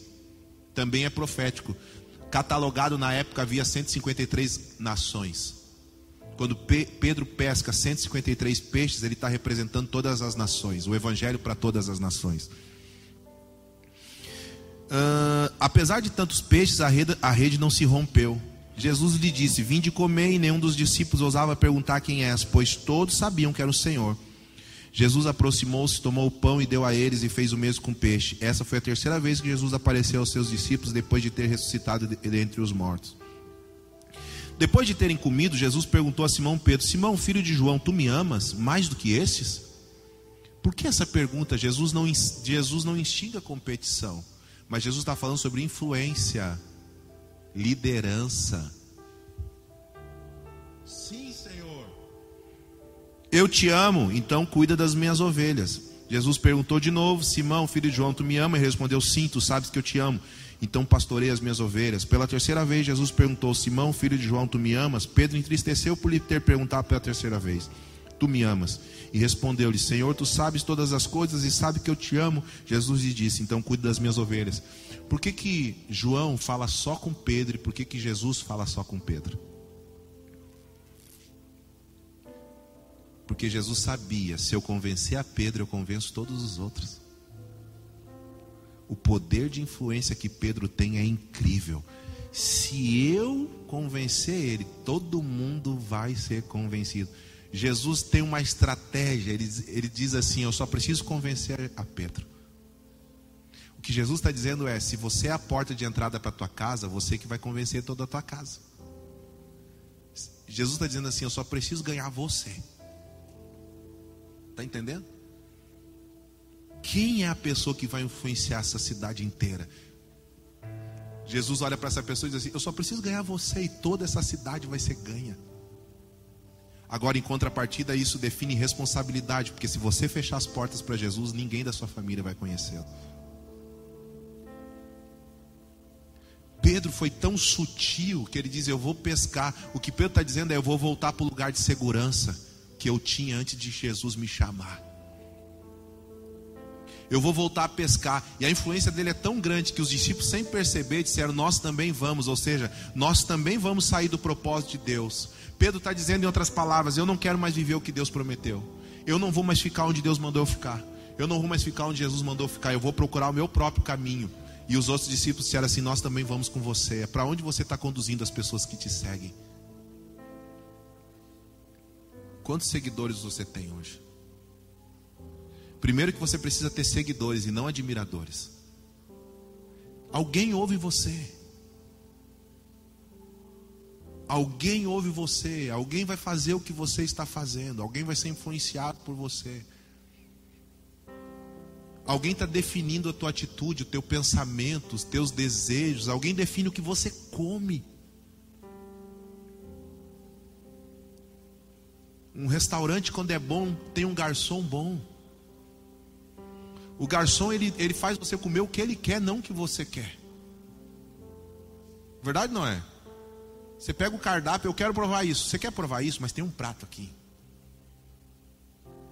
A especialidade do chefe é essa. Ele define até o que você come, você é influenciado por ele, você segue o caminho dele, você come aquele negócio e acha maravilhoso. Da mesma forma é isso, irmãos, nós estamos influenciando as pessoas para quê? Para onde? Cuidado, isso é uma grande responsabilidade, porque a tua a tua a, o teu desânimo faz que muitas pessoas desanimem. A tua vontade de ficar em casa e não congregar vai fazer toda a família ficar em casa e não congregar. Para você, você diz assim: não, pastor, mas eu consigo servir a Deus em casa, eu não preciso estar dentro de uma igreja, mas os teus filhos precisam. Porque o que é normal para você ficar em casa adorando a Deus não é normal para eles. Pergunta, irmãos, pergunta para a pastora. Eu não sei, os pais aqui, as crianças choravam querendo culto na pandemia. A Gabi chegou, pai, hoje tem culto. A Duda, pai, eu não aguento mais, eu quero ir para a igreja. Porque eles precisam desse ambiente de comunhão, de, de ter crianças que estão fazendo, estão vivendo a mesma fé, que estão crescendo com a mesma semente de fé que elas. Eu ouvi os pais aqui falar que os filhos clamavam pela igreja. Porque nós somos uma geração que está construindo uma igreja agradável para eles. Nós somos uma geração que está construindo um ambiente que eles amam, amam estar. Eles estão ali dentro, sendo cheios do Espírito Santo, nós cada dia procurando melhorar mais. Para você consegue ficar lá no YouTube, mas eles não, eles vão ficar cinco minutos olhando a pregação no YouTube e já vão enjoar. Quem você está influenciando? Para onde você está indo? Quem está seguindo você? Pensa nisso. O que as pessoas estão decidindo após a tua decisão? Pedro está dizendo: Eu vou pescar. A sua atitude é uma atitude de resistência. Escute isso aqui: a tua desistência resulta na desistência de muitas pessoas. O nosso desejo é, é nos tornar pessoas influenciadoras. Todo mundo hoje quer ser influenciador digital, é não é? Você quer influenciar alguém, irmão? Você não fica feliz se tem alguém te seguindo? Sim ou não? Ah, vai dizer que não. Não, nem dou bola para isso, pessoal. Que não. Passa lá a maior parte do tempo olhando quem olha teus stories. Porque tem gente que não curte nenhuma foto, não comenta nada, mas está sempre olhando teus stories. É verdade ou não? Mas deixa olhar, irmãos. Tem gente que precisa saber o que você está fazendo. A gente recebeu uma palavra, eu e a pastora. Nós recebemos uma palavra. Porque a gente é meio dinossauro para essas coisas. Eu fico sempre pedindo para o pessoal como é que faz isso, como é que faz aquilo. O Diego me ensinou essa semana como é que eu salvava um vídeo do Store. Salva isso aí para mim, pastor. Eu falei, como é que faz? Vai lá nos três pontinhos. Eu tive que achar os três pontinhos no Store. Mas a gente recebeu uma palavra, vocês têm que postar, vocês têm que postar. Por quê? Porque pessoas estão olhando vocês. Vocês são modelo para uma geração. Vocês são exemplo uma geração. E a gente se esforça por isso porque a gente sabe que tem pessoas que estão nos seguindo, estão nos olhando, porque estão entendendo lugares em Deus que nós estamos entrando, estão entrando também. Você está influenciando alguém, amém? Você está influenciando uma geração. Deixa eu liberar uma palavra de pai aqui para os adolescentes, para as meninas adolescentes, como pai de menina. Eu vou liberar uma palavra para você. Cuidado como você faz, o que você veste, o que você posta, o que você fala, porque as minhas filhas se esperam em você. Então agora não é o pastor Ismael que está falando, é o pai Ismael de uma menina de 11, de 10 anos de idade e uma de, 4, de 5 anos de idade. A Maria Eduarda tem Instagram e ela segue as meninas dessa igreja, as jovens dessa igreja. Então cuidado, a tua responsabilidade é com ela. Porque eu tenho essa responsabilidade de cuidar, de criar, de guardar, mas você está influenciando de alguma forma. Você, menino, adolescente, solteiro, tem criança aqui, esses meninos que estão correndo, estão olhando para vocês. Estão se espelhando em vocês. Vocês estão influenciando eles, influenciando até no time que você torce do jeito que você se veste, o que você fala, não é mais sobre nós, mas é sobre a próxima geração. É sobre a próxima geração. Eu tive que dizer para Duda um dia: Duda, tua mãe se veste assim? Não, pai, então por que você quer se vestir desse jeito, filha? Ah, pai, porque eu vi. Não, mas você não viu a sua mãe. Teu modelo é ela mas alguém influencia. E é a tua responsabilidade, porque quando a Maria Eduarda tiver 15 anos de idade, eu vou ter essa conversa com ela. Tem crianças que estão olhando para você. Então não é eu vivo do jeito que eu quero. Sabe aquela conversa? Sabe aquele demônio do nada a ver? Sabe o demônio que está sempre na vida dos jovens chamado nada a ver? O pai diz: Filha, não faz isso. Ah, nada a ver, pai. Nada a ver é uma desculpa para você pecar. Toda pessoa que usa o nada a ver está tá, está trazendo uma desculpa para fazer uma coisa errada. Ah, pai, nada a ver, pai, nada a ver, nada a ver. Não é mais sobre você. Pensa comigo, tem uma criança de 8 anos de idade está olhando para você, tem uma criança lá de 5 anos de idade está olhando para você, de 11 anos de idade está olhando para você, que te admira, menina. Você é adolescente de 15, de 16, de 17, de 18, de 20 anos de idade, tem uma criança lá de 10 anos de idade que te admira que quer ter o cabelo da cor do teu cabelo, que quer vestir como você veste, que quer, que quer fazer a dancinha que você faz, que quer falar como você fala, que quer dançar aqui no altar como você dança. Coisa mais linda que tem é ver as crianças subindo na bateria ali, olhar o baterista da igreja, sentar aqui e ficar olhando o pastor Romo, não é mais sobre nós. E quando, eu, e quando eu desisto, quando eu digo assim, vou desistir, tem alguém de mão dada comigo dizendo, eu vou desistir também. Pastor, você vai desistir? Eu vou desistir também. Não, pastor, mas cada um vai prestar conta de si mesmo, mas as crianças não. As crianças não. Sabe por quê? Porque as crianças não sabem se cuidar no caminho. Porque se eu perguntasse para Ana, Ana, deixa a tua filha ir lá no Vini uh, buscar uma água para mim, ela não vai deixar. Ela vai dizer: Não, pastor, eu vou lá e ela vai andar de mão dada, porque tem que andar de mão dada, porque não tem idade para andar sozinho. Tem pessoas na fé que não têm idade para andar sozinho, que estão seguindo você. E é nesse período de criar maturidade que você é responsável por essa pessoa. E tem tanta gente fazendo do evangelho um escárnio para se autopromover ferindo a noiva de Cristo para se autopromover. Não é mais sobre nós, irmãos, não é mais sobre Ismael. Mas é sobre as crianças que a gente tem que pegar no colo. Daí tem um período de andar de mão dada. Aí tem um período de soltar e deixar seguir. Aí tem um período de mandar ir sozinho. Mas até chegar na idade de mandar ir sozinho, está te seguindo ou está segurando a tua mão ou está no teu colo. Enquanto estiver no teu colo, segurando a tua mão e te seguindo, você é responsável por como você anda, como você veste, como você fala, como você crê. Os discípulos estavam olhando para Pedro, não estavam olhando para Jesus. Pedro, é Jesus. Se Pedro dissesse que não, eles talvez iriam reprovar o mestre. Por isso que Jesus diz assim para Pedro: quando tu te converter, vai e prega para os teus irmãos. Se Pedro não era convertido, muito menos os irmãos dele que precisavam ouvir a pregação de alguém que precisava se converter antes. Porque João podia dizer, é o Senhor mestre, mas João diz, Pedro é um mestre. Se Pedro dissesse, não é, talvez João negaria o mestre pela atitude de Pedro. Porque quando Pedro diz, vai pescar, eles estão dizendo, você exerce liderança sobre mim, para onde nós estamos levando as pessoas. Por que, que Jesus pergunta sobre o seu nível de amor? Pedro, eu quero, eu quero conhecer o teu nível de amor, porque você está numa posição de liderança, você precisa me amar mais do que todo mundo, porque você precisa estar disposto a sofrer mais do que todo mundo. Você quer ser pai? Pai sofre porque os filhos não sofram. Você quer ser pai? Pai vai na frente, abrindo caminho, removendo pedras, quebrando espinhos. Você me ama, Pedro? Você vai ter que levar todo mundo. Você me ama, Pedro? Você vai ser o apóstolo da igreja. Você me ama, Pedro? Você vai ter que abrir caminho, cara. Você vai ter que quebrar pedra. E você vai precisar cuidar das minhas ovelhas. Qual é o teu nível de amor e quem você está levando para esse lugar? Como que eu vou discernir a influência?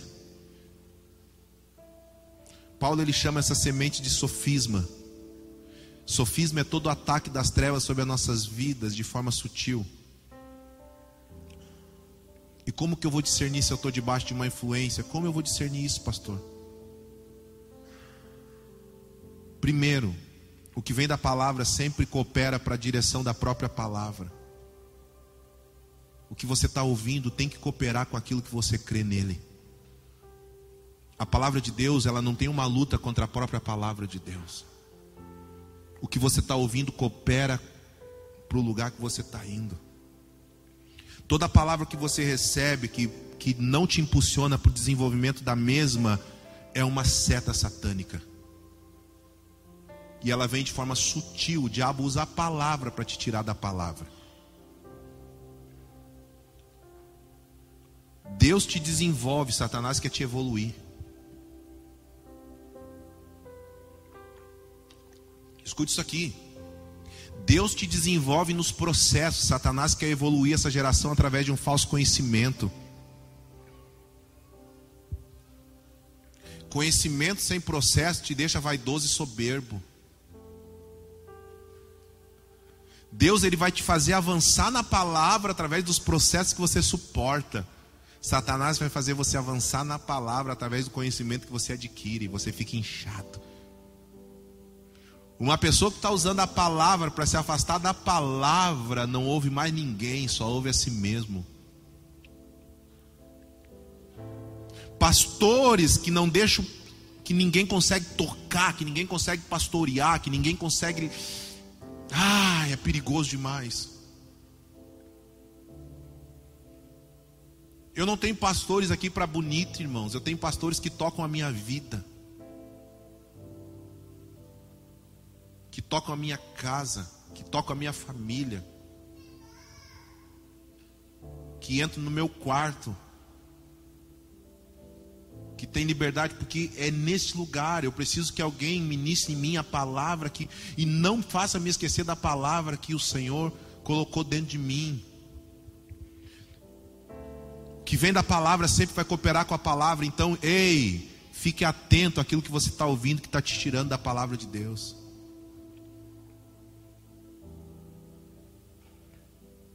Outra questão aqui, a sua própria decisão não pode te tirar da palavra. Enquanto pessoas estão sendo usadas para nos tirar da palavra, nossas próprias decisões às vezes são sutis e interrompem a estação que estamos vivendo. Pedro disse: Vou pescar. Você está indo pescar onde? Você está dizendo: Não, eu vou resolver isso aqui. Deixa que eu faço. A justiça própria é o vilão da fé. A justiça própria é o vilão da graça de Deus. A justiça própria é a força do teu braço. É você pode, eu consigo. Deixa, pastor, que nós vamos resolver isso. Deixa que eu sei fazer isso. Deixa, deixa. Sabe? É como Pedro dizendo, quando você diz assim, não, Pedro, ou, não, eu vou dar um jeito. Não, pode deixar que Deus não respondeu até agora, eu vou dar o meu jeito. Você está dizendo, vou pescar. Eu vou sair do lugar da fé, eu vou sair do lugar do descanso. Deus mandou eu esperar, eu vou parar de esperar e vou pescar. Eu vou ir pescar. E aí você se afasta da presença do Senhor e você e o Senhor precisa voltar ao mesmo lugar do início do chamado. Deus, Jesus precisou chamar Pedro de novo. Porque quando Jesus chamou Pedro, ele também estava pescando. Essa foi a segunda pesca maravilhosa. Aí quando o Senhor chama Pedro de novo, ele precisa voltar ao, ao lugar do início. Quantas vezes a gente disse, vou pescar de outro jeito? Não, não está dando certo, vou largar tudo. Vou fazer o que eu fazia. As minhas próprias decisões, decisões individuais, nos tiram de propósitos coletivos. Eu estou cooperando com pessoas para algo. Quantas vezes eu já quis viver minha vida? Quantas vezes, irmãos, eu já pensei na vida que eu teria se abrisse mão da vida que ele me propôs? Quantas vezes foi, o fardo foi difícil para você? Pensa aí comigo. Quantas vezes essa semana você disse: Meu Deus, está pesado.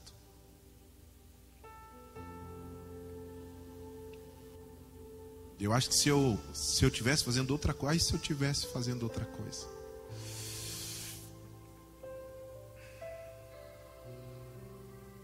Ah, se eu tivesse fazendo outra coisa.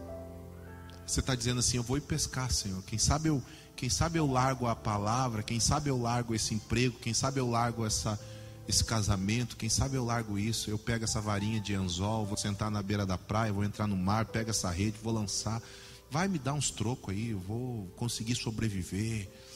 Do jeito que está não dá, essa luta que me foi proposta eu não posso suportar. Quantas vezes o povo dentro do deserto olhou para o Egito e disse: Por que, que o Senhor não nos deixou lá como escravo?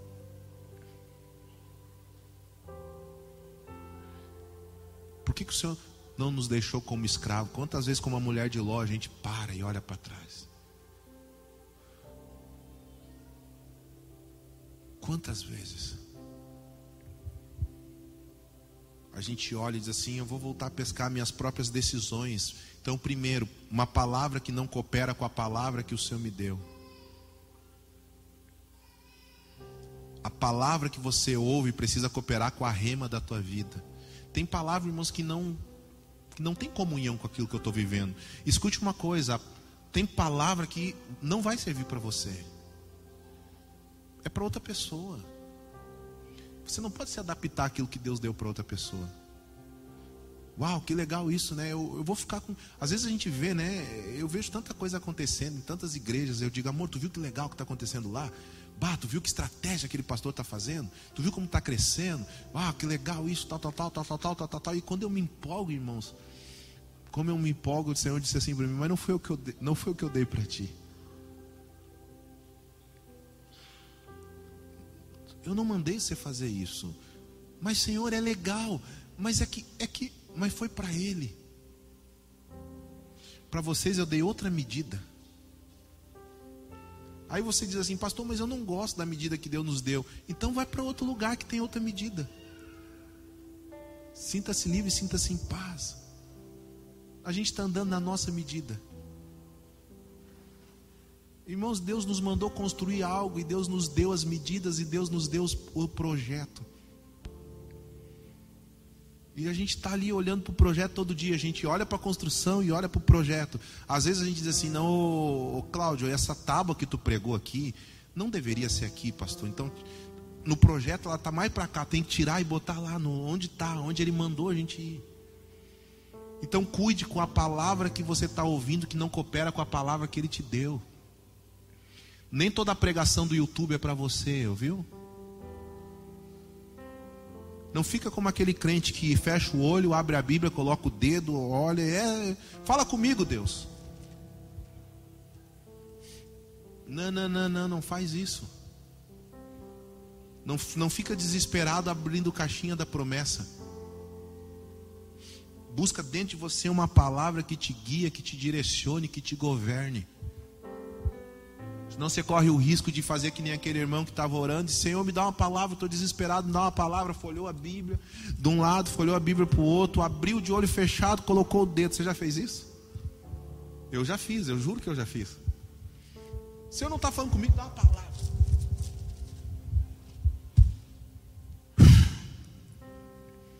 Para mim nunca teve nada a ver. Aquele irmão fez isso, pastor Everaldo. Ele folhou a Bíblia, folhou a Bíblia. E Judas foi e enforcou-se. Sério? Senhor, não, não é essa palavra, me dá uma palavra. Folhou de novo, folhou de novo. Tá. Vai tu e faça o mesmo. Senhor, não, eu preciso de uma palavra. Folhou de novo, folhou de novo, abriu. E o que tens para fazer, faça depressa.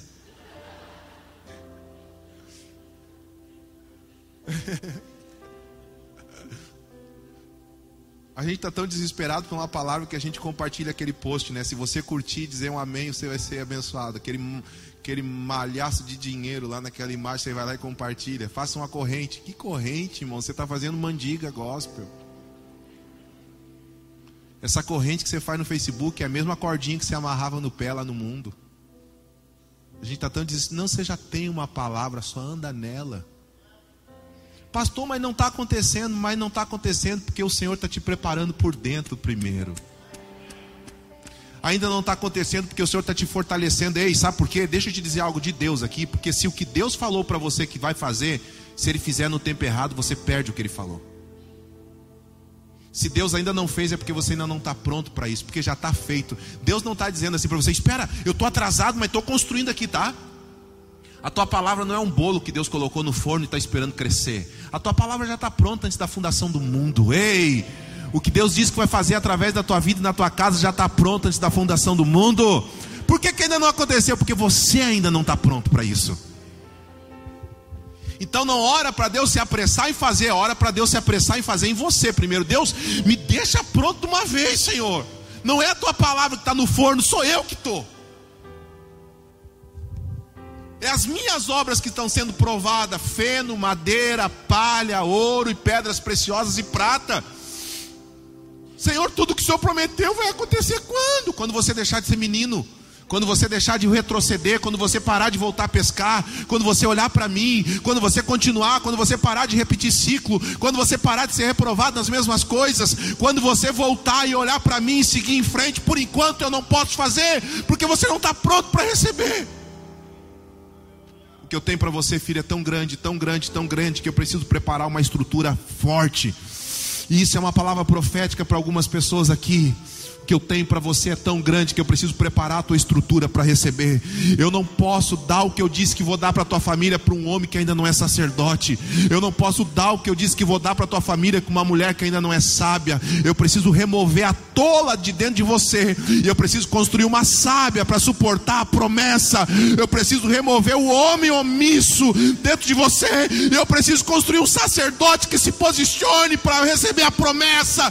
Enquanto isso está acontecendo, ele vai cumprindo. Deus não vai fazer o que ele disse, Deus já fez. Já fez. Os teus filhos estão dentro de você. Desde o dia que você nasceu, homem, os teus filhos já estão dentro de você. Você precisa ter uma maturidade, conhecer uma esposa, casar com ela, entrar para um lugar de intimidade, ter uma relação, para que aquele filho saia de dentro de você e vá para uma terra fértil, que é o ventre dela, cresça nove meses, então você pega no colo, mas já estava dentro de você quando você nasceu. É isso, a palavra de Deus já está dentro de você. Você precisa crescer, ter maturidade, casar com o Senhor, ir para dentro de um quarto, ter uma relação com o Espírito Santo, deixar Ele colocar a semente dele dentro de você, ficar grávido dela, esperar o tempo determinado, nascer e pegar nos braços. Isso é um casamento. Você só quer andar de mão dada com Ele no domingo nos cultos? Você só quer dar beijinho no culto? Você não quer entrar para o quarto com ele? Entra para o quarto com Deus hoje, para você ver. Eu te desafio a entrar para o quarto ele, com ele hoje. É. Dizer assim, Pai, a tua palavra diz que o lugar que o Pai se revela é no lugar chamado secreto. Se coloca de pé comigo agora. Ora cantará baraba lá baraba lá baraba lá baraba lá baraba shai. Derere baraba lá baraba lá baraba lá baixai. Ora cotorô baraba lá baraba lá baixororô baraba baraba cai. Derere balaba sororô balaba baraba lá basororô balaba cai. Xerere balaba raba lá e chororô baraba lá bacai. Derere balaba raba lá e xerere balaba cai. O que Deus tem para você é tão valioso que Ele não vai deixar que você desperdice.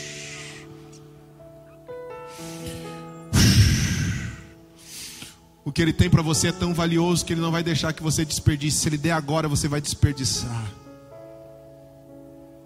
Irmãos, nós saímos sexta-feira, fomos para o retiro. Eu peguei as crianças, coloquei na casa dos avós. A minha casa, a nossa casa ficou sozinha lá trancada. Ontem eu voltei para casa para ver a casa, ver a nossa cachorra que estava lá. Fiquei um tempo lá. As nossas filhas não foram para o retiro. Por que, que eu não deixei a Maria Eduarda cuidando da casa? Você está entendendo que Deus está falando com você essa noite? Você não tem idade ainda para cuidar daquilo que é seu. A sua idade espiritual ainda não é uma idade adequada para cuidar daquilo que o Senhor deu. As tuas influências ainda são erradas.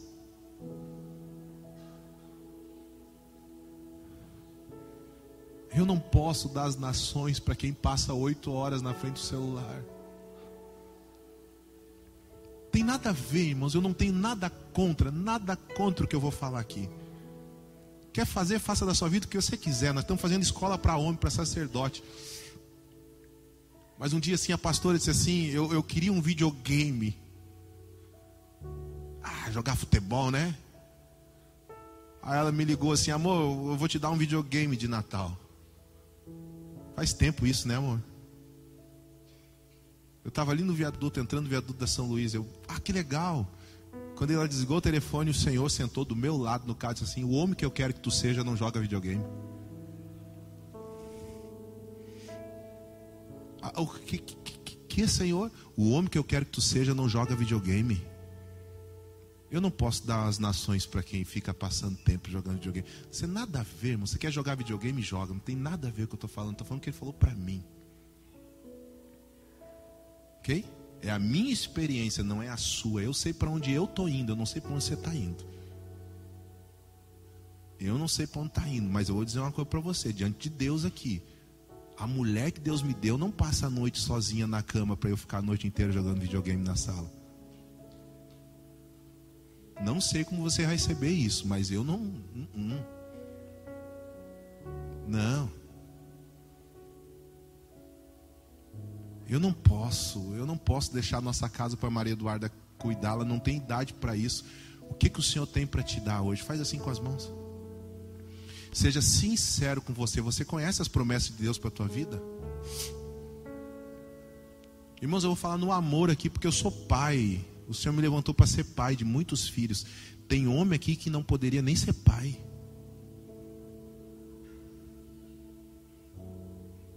Homem aqui que os filhos correm riscos. Eu vou falar algo aqui porque Deus tem um conserto para você essa noite. Eu estou falando debaixo de uma unção do Espírito. Eu não falaria algo tão pesado se o Espírito Santo não tivesse me dando uma autoridade para falar isso. Você é um risco para a tua família.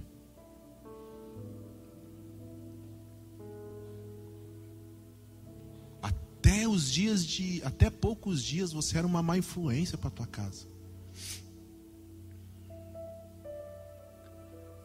O Senhor quer te restaurar a partir de hoje, a partir dessa noite.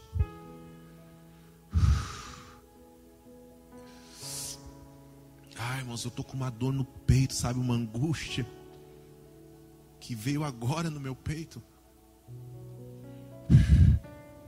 Aí você diz: Não, pastor, que palavra é essa? Eu não sou uma, eu não sou um risco para minha família. Já pensou se os teus filhos pegassem o que você esconde no celular?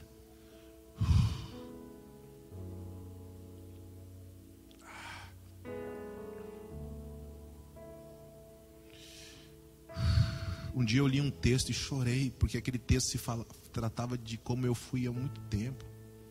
Texto de um homem que diz assim: Eu sempre fui protetor da minha casa. Eu sempre imaginei um ladrão tentando entrar em casa e eu protegendo minha família. Sabe aquela visão de um homem altruísta? Eu sempre me imaginei protetor da minha casa, sem deixar ladrão, salteador, vagabundo nenhum entrar na minha casa e roubar minha família. Até que um dia eu percebi que eu era o próprio ladrão. Que eu era aquele que roubava minha própria família. Eu chorei quando ele aqui texto caí arrependido. Senhor, eu já fui esse ladrão. Por isso que eu sei do peso que eu senti agora no peito. Eu senti uma angústia agora no peito. Aquela palavra que Deus disse para Davi: Davi, o que tu fez escondido, os teus filhos farão a luz do dia. O que você fez escondido, teus filhos vão fazer de uma forma normal. Irmãos, isso aqui é uma noite de alinhamento. Feche os teus olhos, te arrependa hoje. Pensou se a, se a tua filha for falsa como você é, irmã?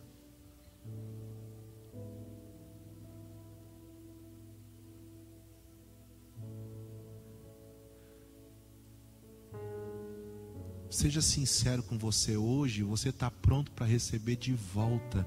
Ou você está pronto para receber aquilo que Deus te prometeu? Quem tem sido a tua influência? Você está influenciando. Tem pessoas aqui que estão influenciando. Eu quero falar, eu, eu tenho uma autoridade de Deus para exortar aqui. Eu quero ser fiel à palavra que Deus está ministrando no meu coração. Os intercessores intercedam por mim. Escute isso aqui, você é, você é condencioso, você é tendencioso, você arma contenda, você espalha mentiras. Você aumenta.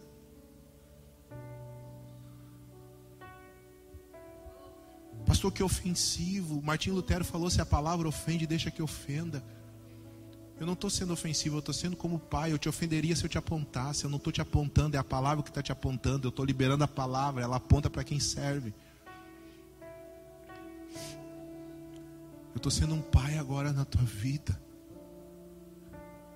Porque quando você senta na mesa para falar mal do pastor, seja qual for, você está influenciando seus filhos a um lugar de treva.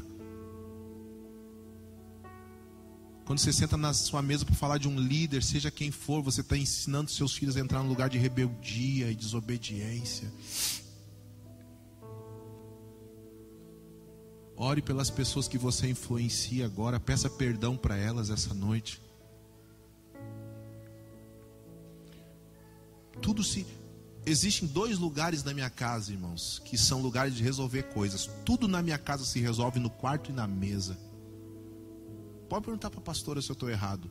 A gente pode estar tá vivendo um dia assim, mau tempo, mau tempo, mau tempo. A gente entra para o quarto e resolve. A gente pode estar tá com atrito com as crianças, a gente senta na mesa e resolve. Tudo na nossa casa se resolve no quarto ou na mesa. Quando é algo para as duas é na mesa, quando é só para uma é no quarto de uma das duas.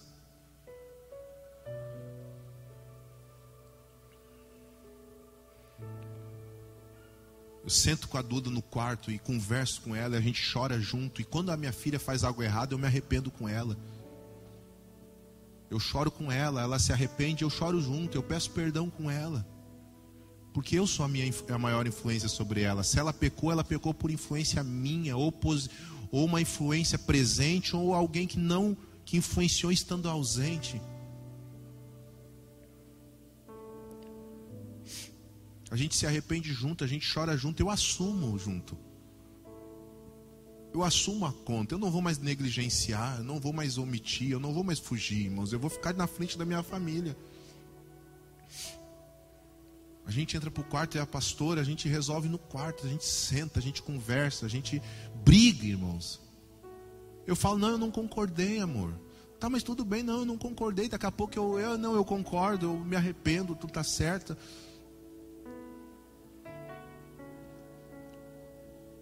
Existem lugares que a gente precisa resolver a nossa vida. E aqui é uma casa de paternidade. A gente precisa resolver coisas aqui. A gente precisa sentar aqui, ouvir a palavra e dizer: Cara, essa palavra foi para mim, pastor. É verdade. Eu sou esse cara hoje. Meu Deus do céu, minha vida está tão errada. Eu estou tão distraído. Eu estou tão. Eu tão desviado. Eu estou tão fora. Eu estou tão. Eu não oro mais com os meus filhos. Eu não celebro mais com eles. A minha vida é. Eu estou perdendo minha família dentro de casa. Eu estou Pastor, eu estou assim desse jeito. Meus filhos estão crescendo longe de mim. Eu estou influenciando gente lá na empresa. A minha vida não é testemunho. Eu sou, eu sou uma pedra de tropeço, pastor. As pessoas não vêm para a igreja por, causa, por minha causa. Quando as pessoas olham meu testemunho, elas desanimam. Jesus é algo feio quando elas olham para mim. Eu não inspiro ninguém. Eu não sou uma pessoa que inspira. Eu sou uma pessoa que desanima. Meu desânimo influencia. Eu não tenho vontade mais para nada. Eu, eu sou chato. Eu sou. Sou murmurador. Eu sou falador, pastor. Eu sou falador. Eu sou mentiroso. Eu falo mal de todo mundo para todo mundo. Sabe essa realidade que a gente tem que encarar, gente? Porque nós não vamos falar isso para você. Ninguém vai falar isso para você. Você precisa se ver nisso, porque não adianta ninguém falar. Você precisa falar, você precisa se ver. Porque você, porque sabe o que as pessoas vão fazer? Eu estou falando como pai agora. As pessoas não vão falar, cara, a tua presença é insuportável. Elas vão parar de convidar você para os lugares. Elas vão começar a perguntar, tá quem vai lá, Romo? O fulano, ah, Romo, não leva mal, mas eu não vou. Porque a gente está vivendo uma época de seleção, a gente está se tornando pessoas seletivas. Todo mundo é seletivo hoje, é ou não é? Não tem ambientes que você não quer mais sentar? Sim ou não? Não tem lugares que você diz assim, não, ah, eu não vou, melhor não. Não seja uma pessoa que, não seja uma pessoa que quando anunciado, as pessoas não querem estar no mesmo lugar que você. Seja alguém que diga assim, quem vai estar lá falando, ah, então eu tenho que fazer de tudo para estar lá. Meu adversário, irmãos, eu me senti tão honrado. No meio uma pandemia, um monte de gente indo jantar comigo, com a minha casa. Eu sentava um pouquinho na mesa de todo mundo. Eu me senti bem aceito no lugar. Essa sempre foi a minha oração. Eu quero que minha presença seja leve, seja agradável. Eu quero que alguém tenha orgulho de me chamar de amigo. Você está passando por um tempo ruim, não vamos ser teu amigo, mas seja uma pessoa que as pessoas gostam de estar perto. Seja uma pessoa que as pessoas gostam de ouvir, ok? Seja alguém que as pessoas gostam de ouvir. Mas não grave áudio de 10 minutos, porque ninguém gosta de ouvir áudio de 10 minutos. Fazer um combinado aqui. Eu vi isso e achei excelente. Se alguém gravar um áudio para você, passar de 5 minutos, pergunta embaixo: é música?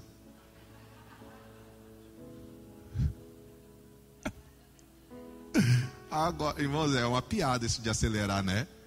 Não, fala sério, eu dou risada. Esse dia eu tava rindo, pastor, o que foi? Eu tô acelerando o áudio aqui, ó. Grava um monte de pique, então, pastor, eu vou gravar um monte de áudio. Não grava áudio para mim de 10 minutos que eu não ouço. Não ouço mesmo, eu ouço o início e o fim. É verdade, né, Igor? Tu me conhece. Eu ouço o início, pastor, então, eu queria falar sobre isso, eu estou passando uma coisa.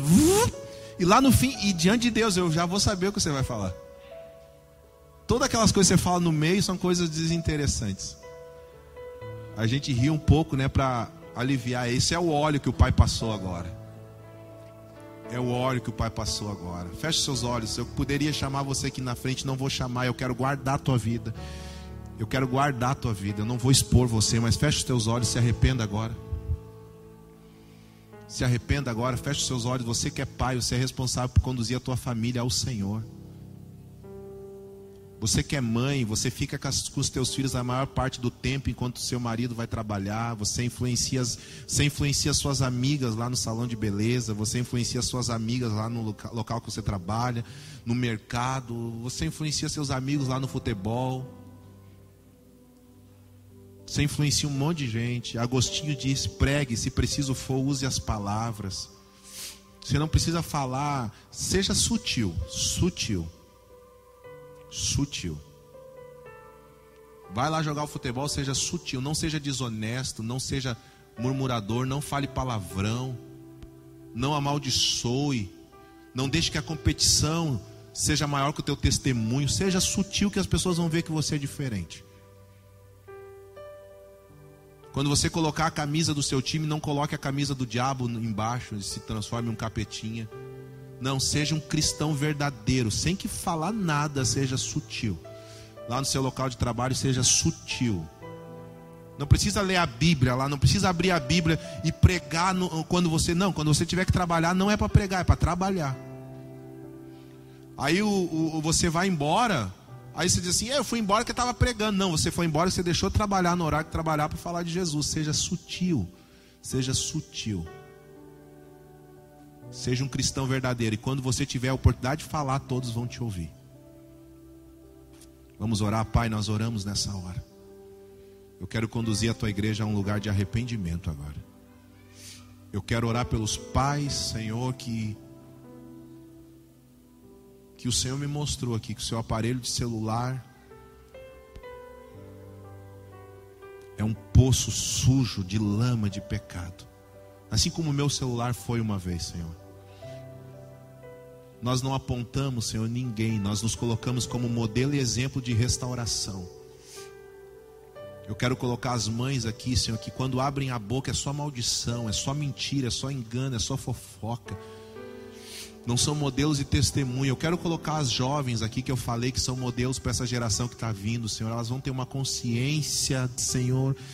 Elas vão ter uma consciência, Pai, que elas são as pastoras dessas crianças que elas estão influenciando secretamente. Eu quero colocar os jovens solteiros aqui, Pai, que estão se guardando, que não estão aparecendo para os meninos com cada mês com uma namorada, postando na internet, que estão se guardando, e aqueles meninos que estão olhando a ele, e eles se guardavam, tomá-los como exemplo. Eu quero orar, Senhor, pelas famílias sacerdotais aqui que estão conduzindo essa cidade, essa nação para o reino da luz que não estão cegos, Senhor, pela falta de entendimento, pela mentira e pelo engano, mas estão acesos, estão acesos. Eu quero que as filhas olhem para os pais e, diz, e, e começam a dizer assim: Eu estou orando para que Deus me dê um marido semelhante ao Senhor.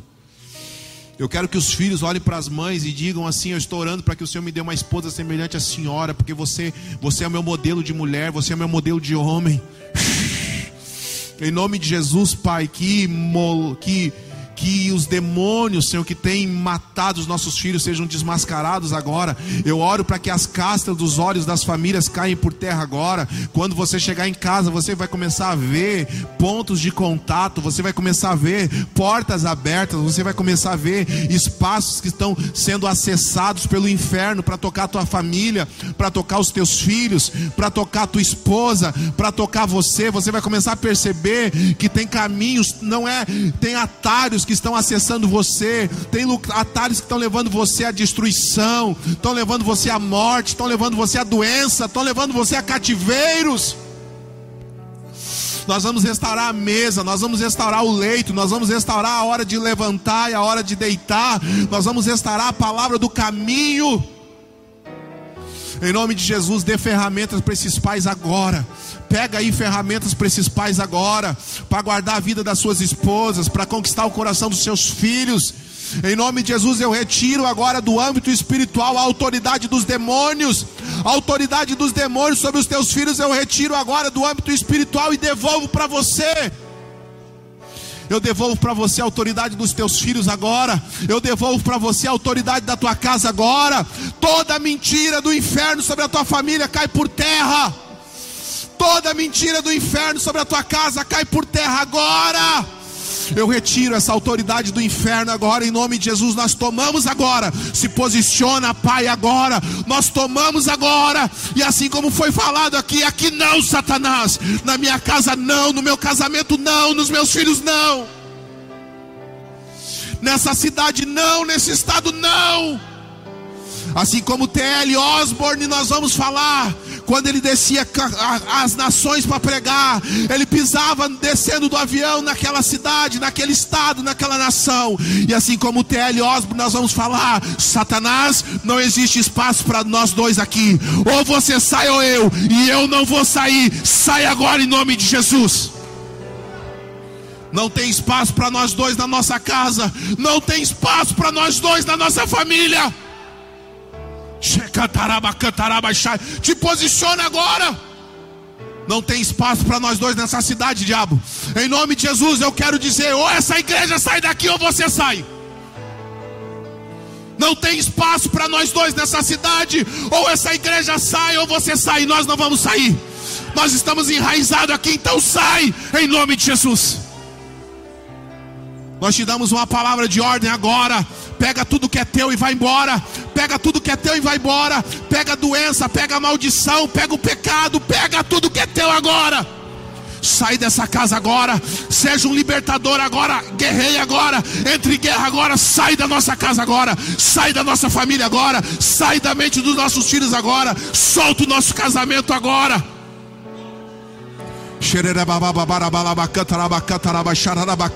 Sai das nossas escolas agora. Solta, solta as crianças agora. Nós te damos uma palavra de ordem. Solta as crianças agora. Todo ensino tendencioso, toda ferramenta sutil, invisível, seja desmascarada agora. Não tem mais espaço para você aqui. Nós não aceitamos ocupar o mesmo lugar que você. Nós não aceitamos ocupar a mesma terra que você. Nós não aceitamos entrar na mesma casa que você está entrando. Em nome de Jesus, nos revista de autoridade, Senhor, para expulsar todo principado, toda potestade, todo demônio. Senhor, nós nos levantamos como igreja agora. Senhor, repreenda, repreenda, repreenda, repreenda, Senhor, repreenda agora. Nós nos levantamos contra toda, como igreja agora, nas regiões espirituais. Nós nos levantamos agora nas regiões espirituais em batalha.